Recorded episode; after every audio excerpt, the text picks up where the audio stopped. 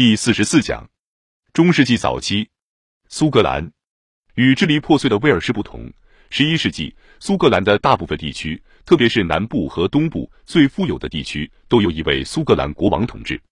自埃塞尔斯坦统治以来，苏格兰国王只是偶尔承认英格兰的霸主地位，双方的联系仅此而已，或者说到此为止。一方面，苏格兰国王太过强大，他不用担心苏格兰会像威尔士乃至爱尔兰那样。遭受盎格鲁诺曼贵族所进行的私人团体入侵。另一方面，苏格兰的土地太贫瘠，苏格兰国王对于英格兰国王来说太遥远了，引不起英格兰的兴趣。此外，尽管对苏格兰进行远征可能并不太困难，但对于基地位于泰晤士河流域和南方的英格兰国王来说，征服和控制如此偏远的国家似乎而且很可能是无法解决的难题。与英格兰人的问题也没有令苏格兰人感到困扰，除了国王大卫（一一二四至一一五三年在位）利用斯蒂芬在位时的内战短暂占领了诺森布里亚（一一四九至一一五七年）之外，苏格兰与英格兰的边界跟他十一世纪刚确立的时候相比，实际上没什么变动。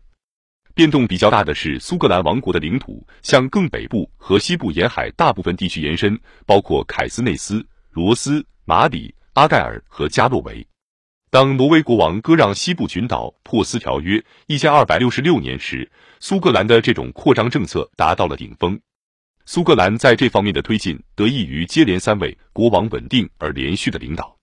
这三位国王是威廉一世（一一六五至一二一四年在位）、亚历山大二世（一二一四至一二四九年在位）和亚历山大三世（一二四九至一二八六年在位）。高地的领土扩张与低地的内部发展相得益彰。这里修建了市镇、修道院和大教堂，建造了城堡，并建立了王室郡长辖区，以便将王国划分为可管理的行政单位。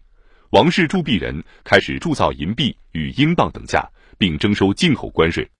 统治者的婚姻表明，在十二世纪和十三世纪，苏格兰日益成为欧洲政治舞台的一部分。所有这些发展中最引人注目的是，他们很少卷入战争。只要英格兰国王没有征服苏格兰的不切实际的野心，苏格兰就不会改变现状。